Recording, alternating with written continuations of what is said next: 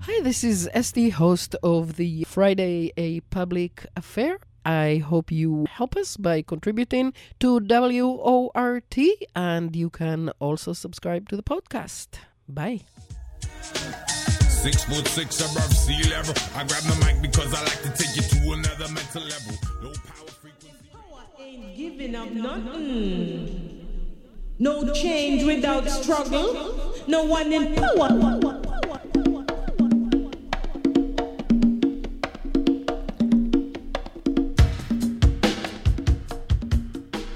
WORT 89.9 FM, listener sponsored community radio, Madison, Wisconsin. And hello, welcome to a public affair. I am Esty Dinur.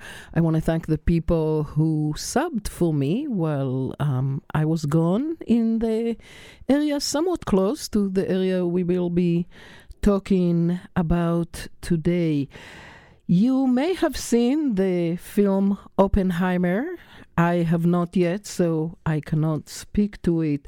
But um, it may have brought back uh, some of the horrors that uh, nuclear weapons uh, bring bring brought, still bringing with them to the world. And today we will be talking about the horrors of some of the stages of making nuclear weapons, as manifested by one place, the uh, Hanford Nuclear Reservations. With us to discuss that is Joshua Frank. He's an award-winning journalist and an editor of Counterpunch Punch. He is co author of several books with Jeffrey St. Clair. Most recently, before this book, The Big Heat Earth on the Brink. And we will be talking about his newest book, I believe, Atomic Days The Untold Story of the Most Toxic Place in America. Hi, Josh. Thank you for joining us today. Uh, thanks so much for having me. Excited to be here. And this is your latest book, yeah? It is. Yeah. Yes. Yeah. That's the one. Well, so more people have heard about Oppenheimer recently. I think still a lot of people have not heard about Hanford. Tell us what it is. Um, well, Hanford was one of the three locations chosen during the Manhattan Project uh, to develop aspects of atomic weapons for the U.S. government at the end of World War II. There, um, Los Alamos and Oak Ridge are pretty well known sites. Uh, Hanford, less so. Um, however, Hanford, in my opinion, was over the course of its lifetime probably more important to the uh, nuclear arsenal and weapons development for the US government. It produced most of the plutonium that ended up in nuclear weapons. Um, it operated from the mid 40s into the late 80s, the end of the Cold War. And during its lifespan, really um, just was a conveyor belt of producing this nuclear fuel. And in the process left uh, this large area in eastern washington state as a toxic uh, radioactive zone. Um, hanford it's located in eastern washington along the columbia river uh, close to the town of richland which is really just a government town uh, at this point, and it was during the Manhattan Project and during the Cold War, and, and today it, it is as well, which we'll talk about, I'm sure, because uh, now it's it's a huge environmental cleanup. Um, but it was chosen in large part because it was a rural area. It was sort of off the grid. It wasn't near any urban centers. Uh, the indigenous people that lived on the land, uh, also peasant farmers, were easily removed. Um, they needed access to cold, clean water to cool down the reactors that they had there. There was nine in total during its its lifetime. Um, so they they had that because of the Columbia River. They also had constant electricity because of the dams along the Columbia River. So there's a lot of reasons why that that uh, site was was chosen. Um, but today, uh, that that site still remains um, a toxic wasteland of uh, leftover uh, remnants of the Cold War. Uh, you know, I like to say that the the Cold War is still bubbling out there at Hanford, um, and it's a huge, massive area. It's 586 square miles. Um, there are 177 big hulking underground tanks that are holding 56 million gallons of radioactive waste. Um, and they don't really know what to do with that waste. They have a plan for it. They've had a plan since the late 80s, but really no progress has, has been made. And, and I get into a lot of that details in the book, of course. Um, but there are a lot of looming disasters out there, which I'm sure we can talk about as well. Yeah, so so you mentioned the large number of tanks that they're buried underground there. How safe are they? in my view, and uh, even even proponents of nuclear technologies are very concerned about these tanks. Um, the tanks were really only supposed to last a couple of decades. They were really just a stopgap for uh, producing all of this, you know, this fuel.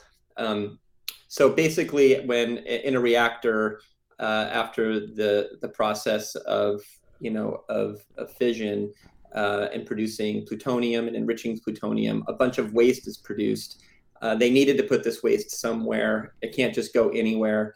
Uh, so they put it in these tanks. And the engineers and developers at the time, when they were developing these tanks in the 40s and 50s, and some in the 60s, uh, were very concerned and said, you know, these tanks are not going to last forever.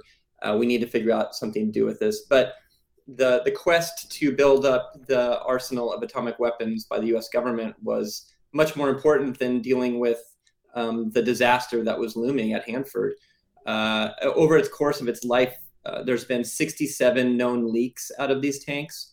Right now, two of those tanks are leaking.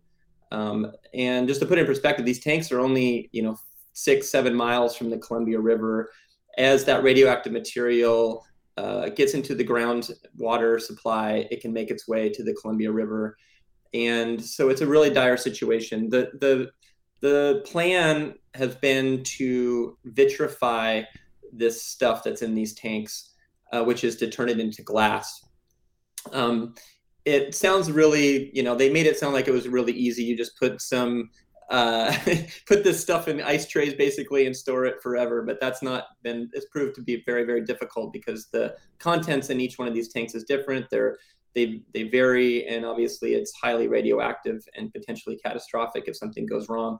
Um, so it's, it's proven very, very difficult. The, the, Department of Energy oversees the cleanup project and they contract the work out. Um, the, the big work going on is by Bechtel, which has a very bad track record. And one of the facilities that's supposed to, you know, help vitrify this material called the waste treatment plant has already run $60 billion. Um, it's just, it's the largesse out there is astronomical. There's very little oversight and I interview a, a, couple of whistleblowers in the book that really get into the, the troubles that are plaguing the project. And I just like to, for your listeners, to when I say cleanup, um, I really don't mean that this site will ever be fully remediated and safe. Um, I, I, mean, I hope that it one day will be safe, but it's never going to be back to its pristine condition that it was back in the 1930s and 40s. Uh, I, I, I refer to cleanup as just getting this to a place where we're not going to be on the verge of a disaster and we're and we're we're not there yet. Yeah, and uh, what is the half life of plutonium? And maybe you should explain what that means. Yeah. Too. So, well, plutonium. Yeah, the, the half life is twenty four thousand years, but plutonium remains radioactive for about two hundred and fifty thousand years. So it's around for a very very long time. Um, and some of the other chemicals out there, uh, there were hundreds of, uh, you know, there were billions of gallons of chemical waste that was also left out on the site that was dumped into these underground trenches, literally into the dirt. Um, so all around this whole site of Hanford are, are different aspects that need remediation. It's not just the tanks. It's it's also uh, remediating the soil um, and ensuring there's not you know there's under certain buildings where they were reprocessing materials. There's been radioactive materials that have been found, even just a few like last month, they had we found out that they had underestimated how much material had made its way into the groundwater or supplied near the Columbia River. Um, the big plume of radioactive, uh, you know, materials that are that are there. So it's a really uh, scary situation, and um, it's going to be lingering. Like you said, you know, plutonium lasts a very long time. It's it's it's going to be around for a very long time, which is why we need to get this in in order. Yeah. So it's interesting. I'm thinking about numbers here 250,000 years halftime, which means that's the length that it'll be as toxic as it is, basically. Mm-hmm. And the land, as uh, you mentioned briefly, was taken to a large degree um, from Native American tribes who um, generally adhere to the notion of seven generations, right? You keep your um, right. your, your, soil, your air, your water clean so that the seven generations after you can be healthy and good. And so tell us, um, tell us about uh, who was living there before they made it into the Hanford nuclear site and uh, what was it like before then? So the Columbia River, uh, you know, today it's the lifeblood of the Pacific Northwest. Um, it it's irrigated waters for tens of thousands of Northwest farmers. There's commercial fisheries along the Columbia River. Uh, but back before settler colonialism plagued the lands, it was um, really a um, a bastion of indigenous and native activities along the Columbia River, of salmon fisheries, um, when Lewis and Clark came through, you know, they noted that there were so many salmon in the Columbia River that you could walk across it on the backs of salmon. Um, just downstream from Han- the, the current Hanford site was an area called Celilo Falls. Celilo Falls was a meeting ground for tribes up and down the coast of from California up to Canada that would meet and, and, and trade uh, materials and goods and other items and Celilo Falls was a uh, up until the the Dalles Dam was built on the Columbia River was a, a spiritual place for the the Wanapum and the Yakama tribes in the Columbia River Basin because it was so plentiful of salmon and they would use gill nets to catch salmon. Uh, but once that dam was built, the Celilo Falls was flooded, uh, and you know it just one one domino after another uh, has fallen on these people, and Hanford, uh, I would argue, is the biggest one. Uh, but today, the Yakama Nation is very involved in the cleanup process, although they're left out of some conversations. Um, I write uh, in the book about one steadfast activist, um, Russell Jim, who really uh, allowed his people to have a seat at the table when it came to the, the dealings at Hanford. He stopped it from becoming uh, a waste dump in the, the 70s and 80s. Uh, he went to Congress and, and fought for his people and was really a, an, an, amazing activist. And he passed away a number of years ago now, but um, his legacy still lives on. And without his voice, uh, you know, the, the people would have continued to be, um, you know, relegated as second class citizens, which, uh, of course, we're, we're fighting alongside them now to ensure that this cleanup is done properly and that their lands are one day returned, even if it takes seven generations. Mm-hmm. And and do you see other cancer clusters there or clusters of various illnesses? So there haven't been, uh, I would argue, proper longitudinal studies done, and and part of the problem is there there during the course of its lifespan, uh, there was a number of intentional releases of radioactive material along with other accidental releases. Uh, a lot of those people that were exposed to those releases are no longer with us. So uh, doing those sort of longitudinal studies are really difficult because the people aren't there. But anecdotally, uh, and you know, Russell Jim wrote about this and talked about this a lot. Uh, he and and people that he was around, his family members and others, had high rates of thyroid cancers. They had high rates of uh, arthritis in young men and women. Um, and also there's other uh, farmers in the region that talk about the, you know, the cancer miles and, and areas that were highly contaminated and impacted uh, farmers. Uh, but the government's never been held accountable for any of this. Uh, much like they haven't been held accountable for the, the testing that was done uh, detonating bombs in you know in the in the desert west um, and the people that were impacted by that. Uh, similarly, in Hanford, uh, people have not really been compensated or acknowledged as being victims of nuclear colonialism. Yeah, and um, you mentioned the farmers and, and the non uh, native people who live there, who live there. Um, it's interesting what you write in the book that um, many of them were very proud to work in that plant. They um, saw it as uh, their patriotic duty and so on, but uh, they didn't end up any better than um, the others, did they?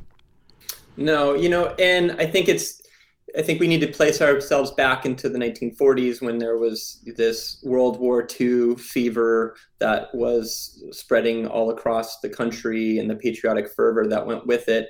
Um, and the Manhattan Project obviously was an integral part of that. And at, at Hanford, um, the the development of the site, uh, the first reactor was the B reactor, but uh, there's many aspects of the project that were going on and the laborers that were coming in to work on building those structures all lived in the town of Richland. Um, and many of them weren't even aware what their neighbors were working on. It was that top secret.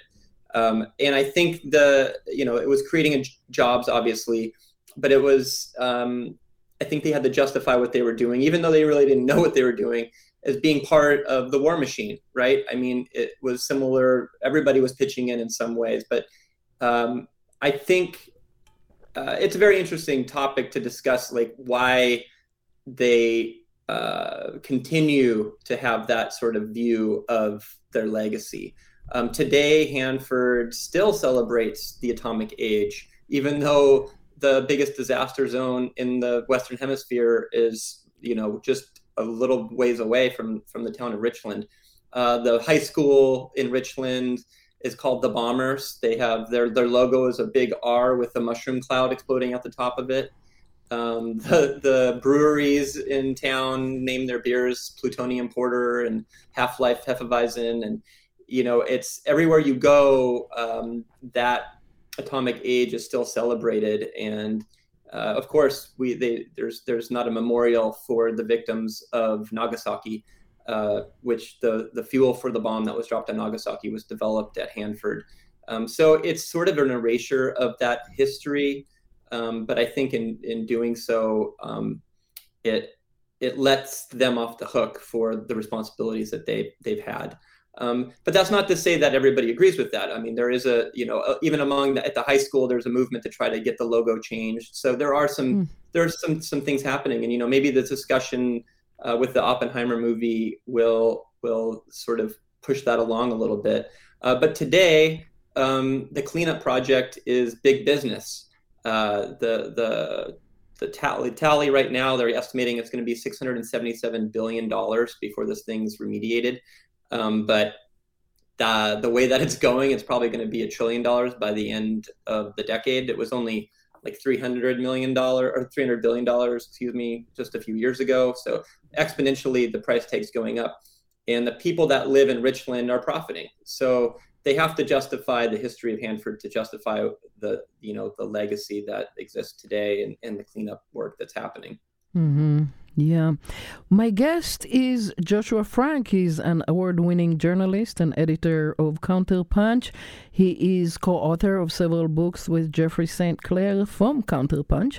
Uh, most recently, before this book, The Big Heat Earth on the Brink. And we are talking about his most recent book, Atomic Days The Untold Story of the Most Toxic Place in America, it being Hanford. You are welcome to join the conversation at 608 256 2001, extension 9. You can also join us on social media at War Talk on, should we say X? And um, a public affair on um, Facebook. So let's stay there um, a little bit still at the town of Richland.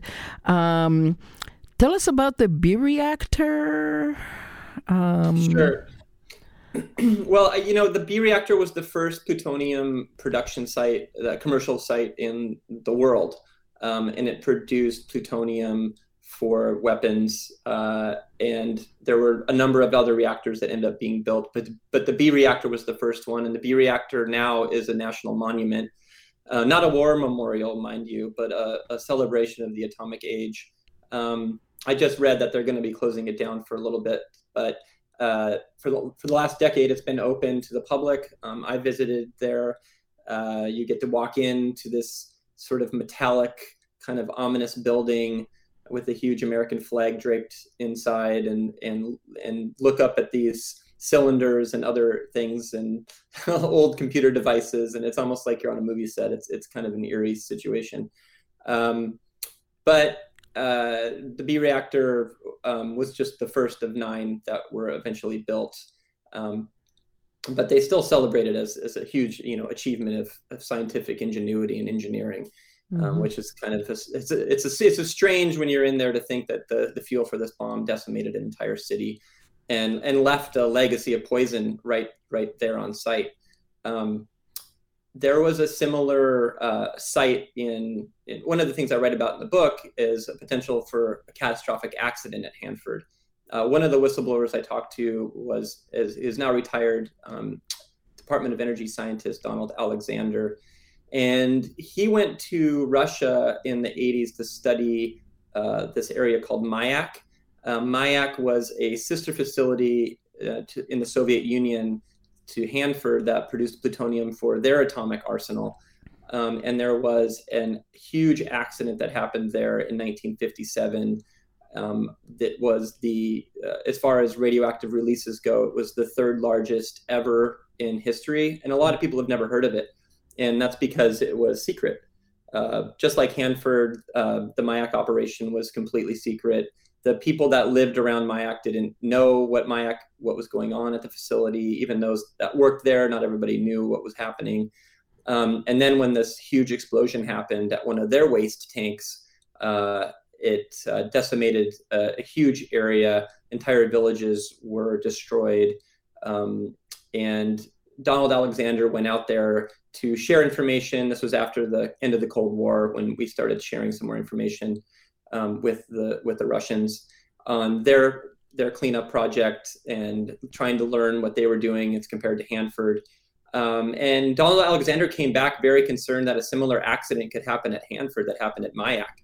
Um, and one of the things that could happen is in these tanks, you have hydrogen that's off gassing. So they continually have to like let it go. It's sort of like boiling water on the stove. And if you don't let the air out, it could boil over in the case of hydrogen, if they don't uh, release some of that hydrogen and other stuff, uh, you could have a buildup in one of these tanks.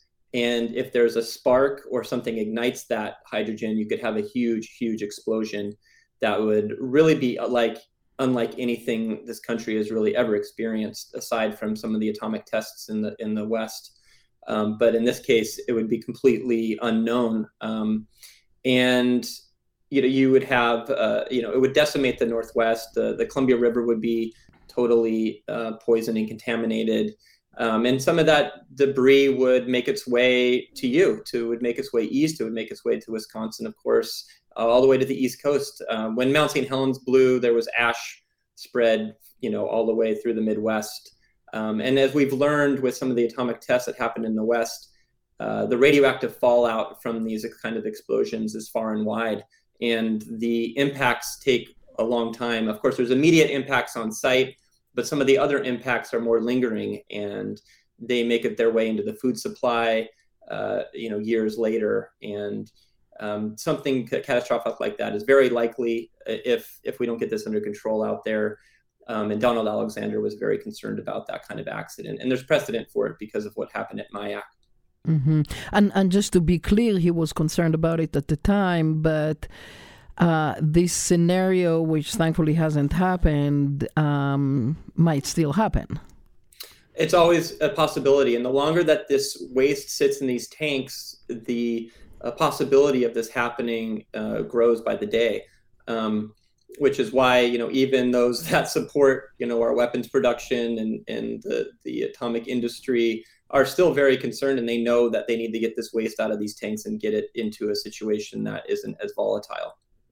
You know, I want to ask you about that. Just take a little detour here for a moment because there's a lot of talk nowadays about how we can uh, maybe not solve um, climate change but slow it down by using nuclear power, which uh, to me seems like um, how to say it nicely um, a very very bad idea shall we say.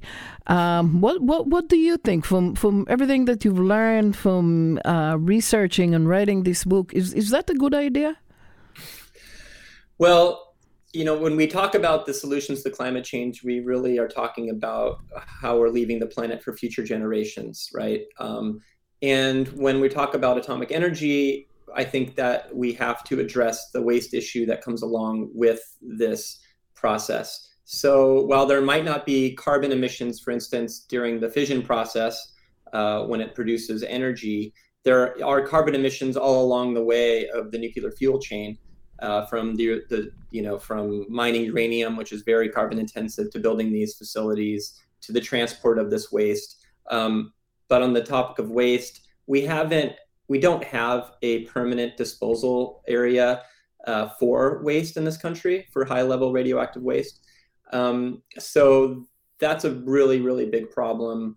Uh, and if we were producing more and more of this stuff, um, there's potential for for accidents. Um, it's just like we were talking about plutonium lasting for so long. Uh, you, it's it's hard to uh, even fathom what the world may look like 100 or 200 years from now, but imagine thousand years from now. And Im- imagine if we have 100 new atomic plants, nuclear plants, uh, all across, across the country, and uh, they're all producing waste.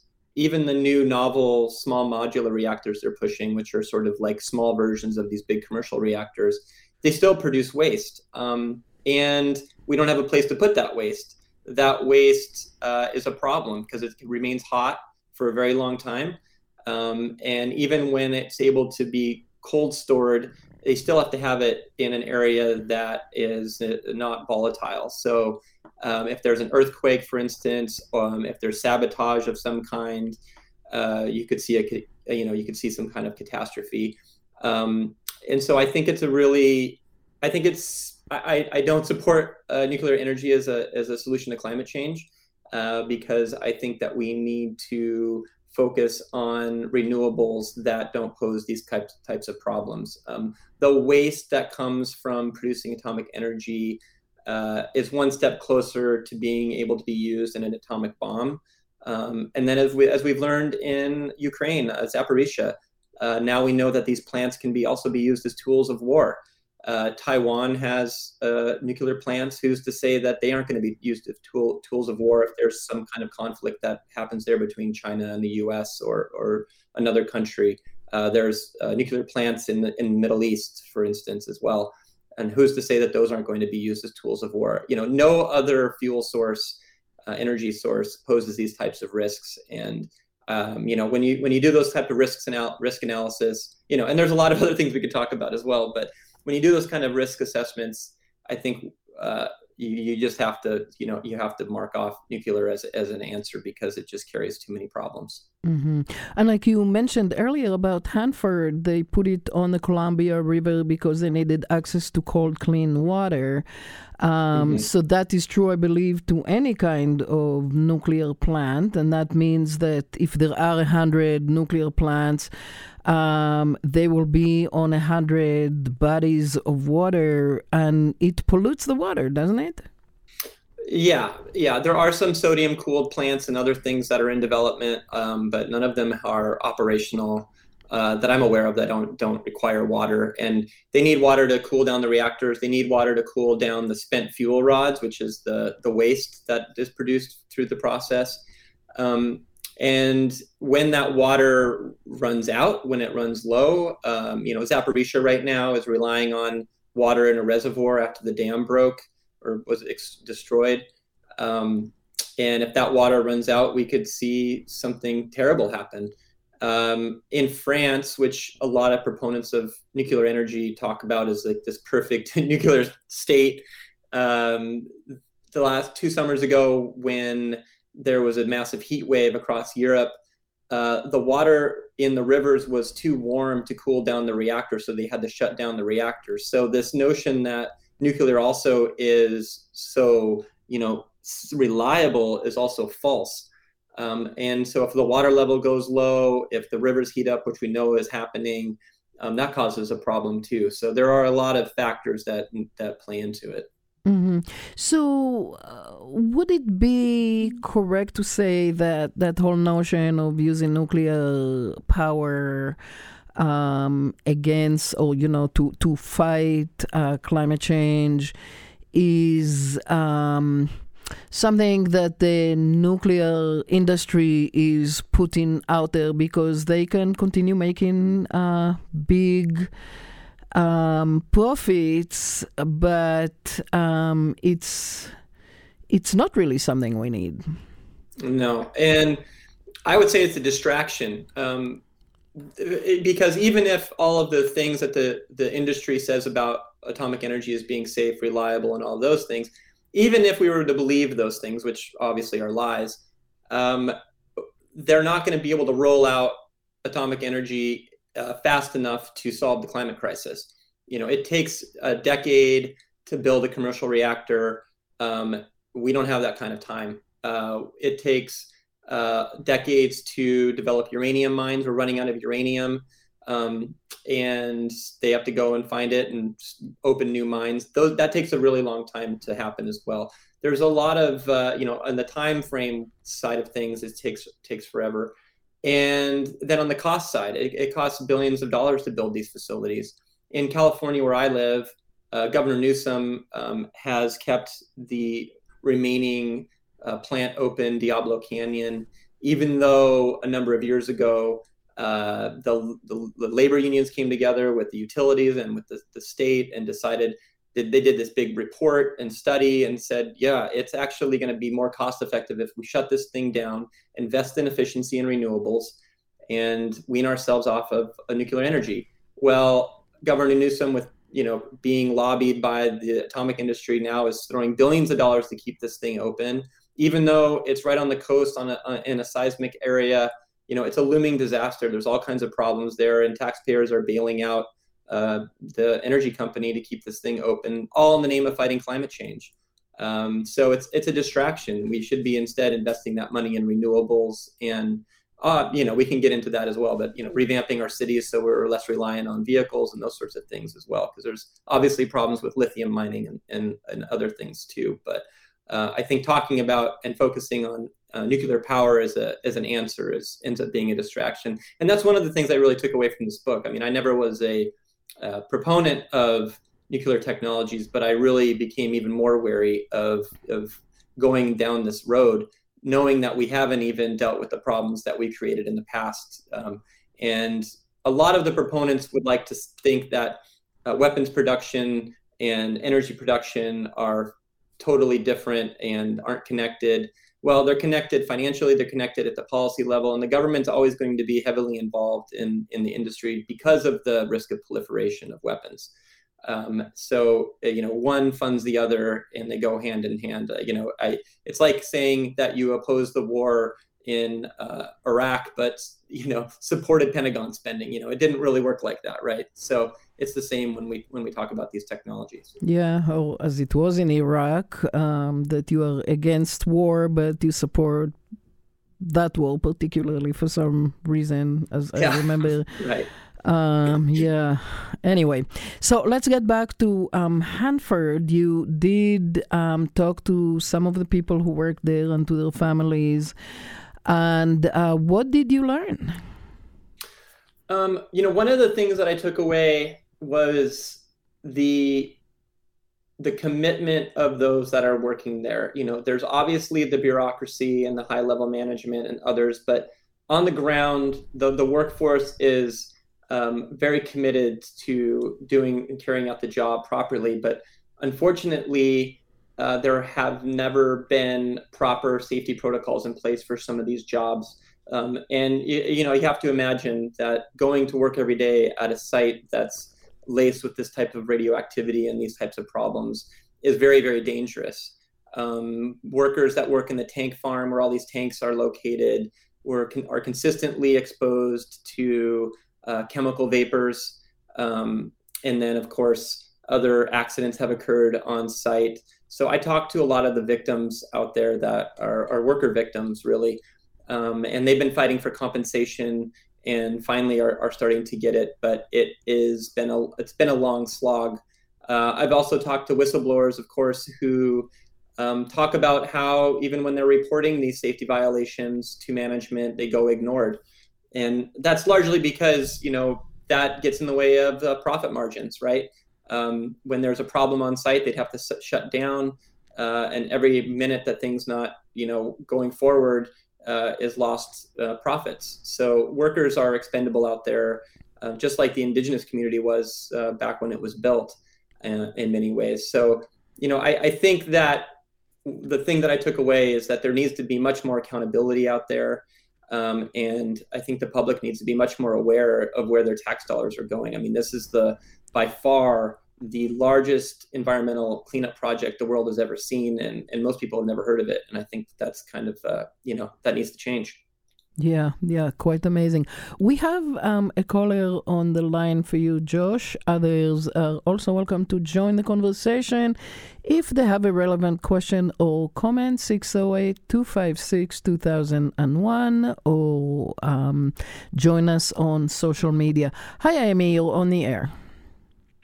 Well, hi, Esty and uh, Alex. I just um, this is Amy Schulz, and I'm the uh, president of the local chapter of Physicians for Social Responsibility in uh, mm-hmm. uh, Wisconsin.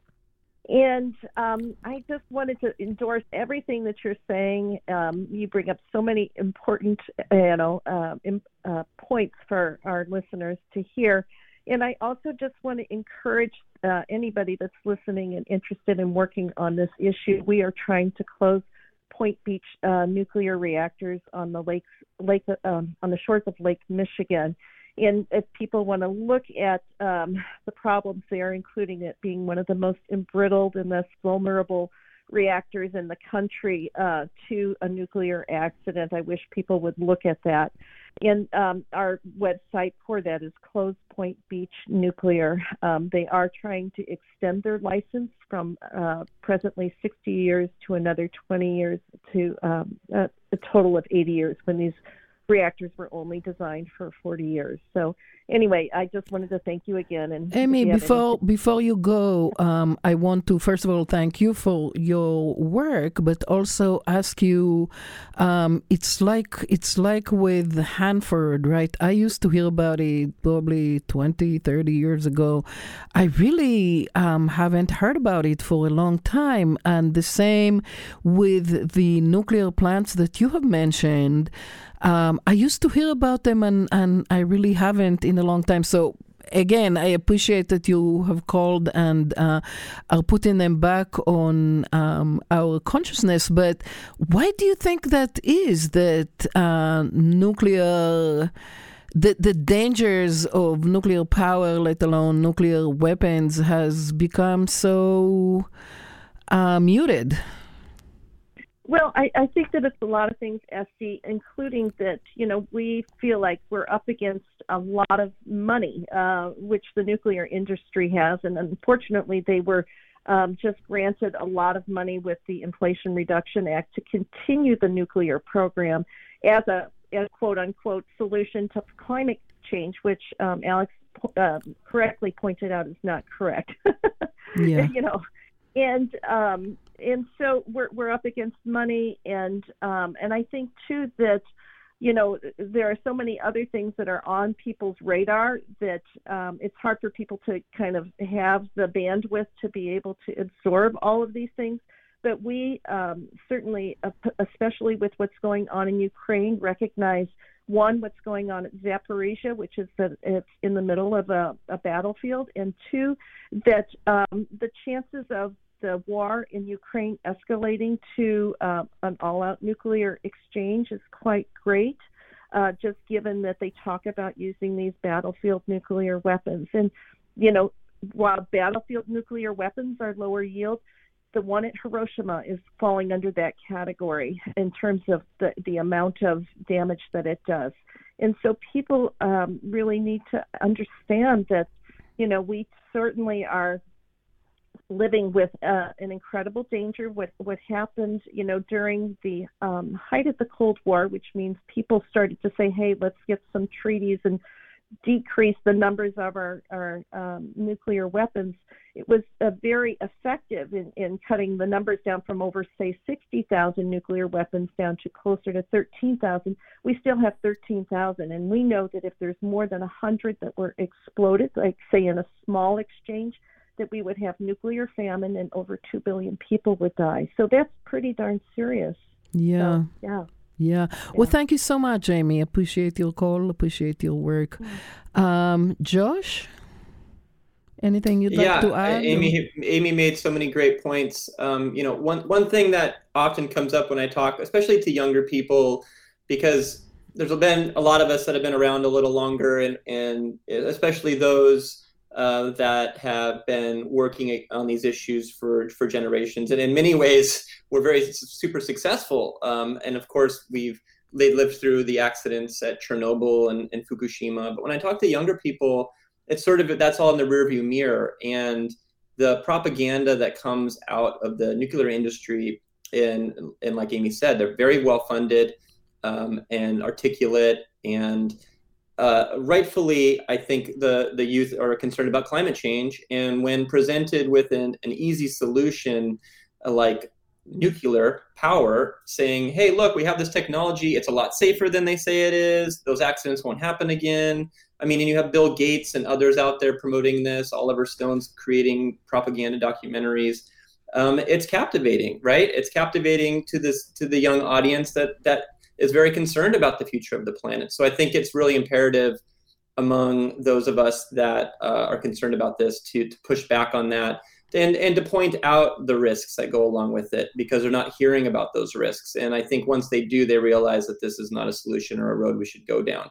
Um, and there's many aspects that we can talk about. Obviously, the proliferation issue, the waste issue, um, but also the the issue of uranium mining, which uh, was really really serious. And it was one of the things that you know was left out of the oppenheimer film is the impact that this whole industry has had on indigenous communities. Uh, the navajo the dene in new mexico in particular from the testing of bombs to uranium mining there and the legacy that of cancer that they've been left with. Um, you know, and and to think that we're going to support an industry that's going to just go right back to those kind of kinds of areas to exploit their resources on their land um, you know that's that's something it's a problem that um, the nuclear industry doesn't want to talk about uh, but I think a lot of people that support the, you know this idea of this technology are, are simply not aware of the externalities that come along with it. Yeah. Well, we have another caller for you. Um, Steve, uh, you're on the air. Yes, uh, Esty and Josh, I'd like to make listeners aware of the MGM release from 1946 titled The Beginning or the End, that although a dramatization of the Manhattan Project incorporates fascinating, albeit creepy, documentary footage of the Hiroshima explosion itself, hmm. um, available for special order or rent at uh, a local off State Street uh, retail outlet. Um, but spe- you you can say the name. I think people might want to know. Four, four star video. okay, thank Street. you. Yeah and I uh, have made it available for rent there. Um, I happen to be taking the Amtrak to Portland in a few weeks, and I see that it does make a stop 10 miles from Rich- Richland. Is there anything, Josh, that the intrepid traveler might uh, be able to see in terms of like a tourist spot? Uh, I'll take it. You know, um, Oh, I, I, would get off. I would get off in Richland and walk around. You know, it's a really nice town. People are very friendly. Um, and the Columbia River goes right through town. It's really beautiful. Depending on how much time you have, you could go up.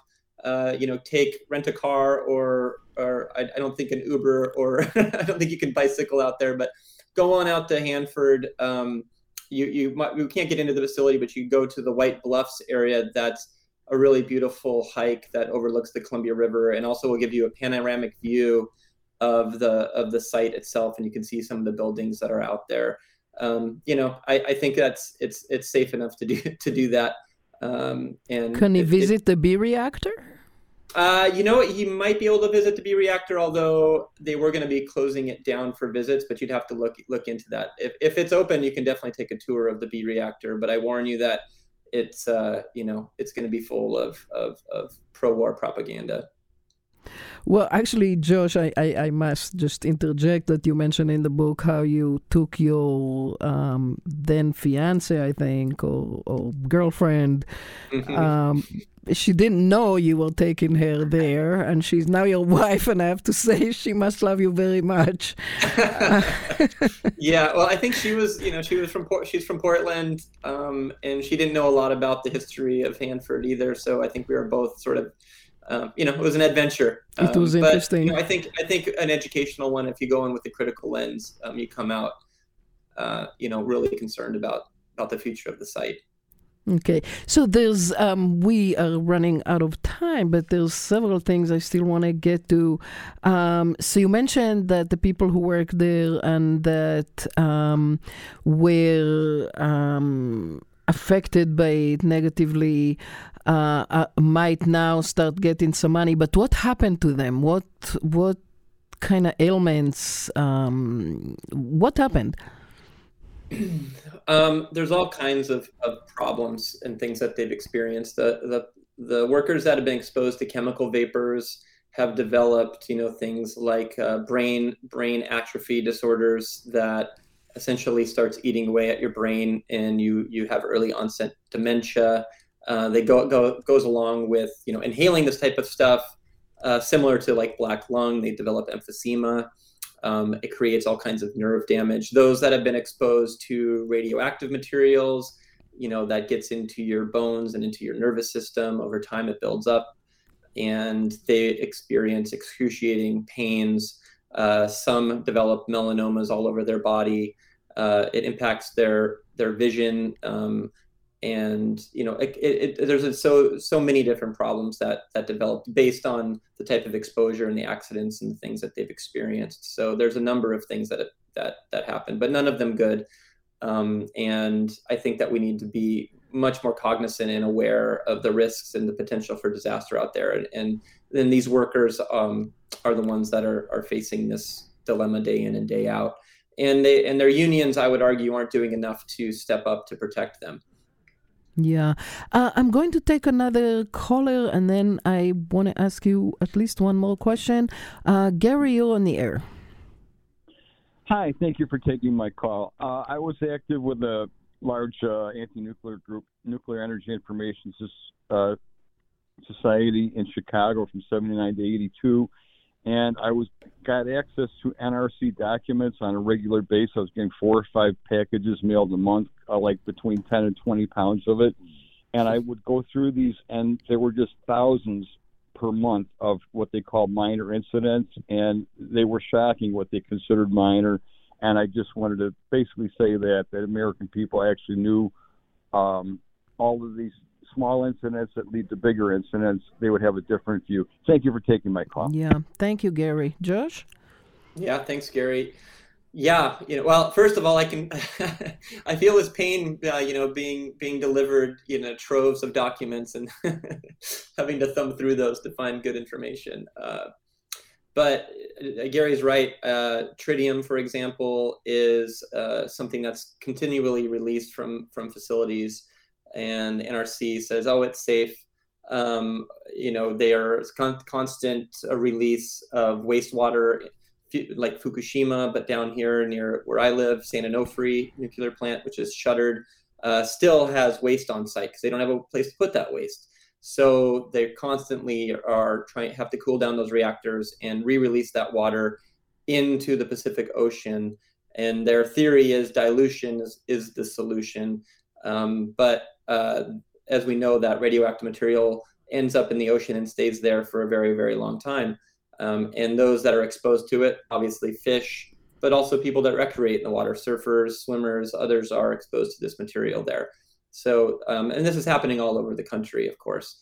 Uh, but the public is very unaware of that and the risks that those pose because they're consistently told that it's very minor, that, oh, this isn't enough to really do anything. Well, the problem is maybe at that one instance it's not, but if you're exposed over time, over decades, over a, a long period of time, you you can develop um, ailments, and it, it can cause a lot of problems, um, especially when it gets into your drinking water and other things. So there's a lot of problems that the, this country is definitely not aware of, and the government um, isn't very transparent about the problems that these these plants pose. Yeah, well, I want to ask you about uh, the corporations that are making huge profits out of all of that. They did building it, they are doing now um, so called decommissioning it. Uh, well, I suppose they are um, cleaning it to some degree, but talk about the you mentioned you mentioned numbers but um, mm-hmm. talk talk about that some more and um, remind us who's paying for it sure well obviously taxpayers are paying footing the bill for this uh, the cleanup at hanford um, but one of the things that i don't think a lot of people understand are the way these contracts are built so the contracts are what they call cost plus contracts so it's sort of similar if you had some work that you're going to have done. Let's say you're going to have a new bathroom put in in your house or something, and the contractor comes over and says it's going to be five thousand dollars, but um, you know, three months into work and they're still coming out there and they're like, actually, it's going to be ten thousand dollars. Well, imagine that times a hundred. Uh, that's what's happening at Hanford. That they they they do a cost projection and then they come back to the Department of Energy and say, well, you know, it's actually more difficult than we said. It's going to be more expensive. It's going to take longer.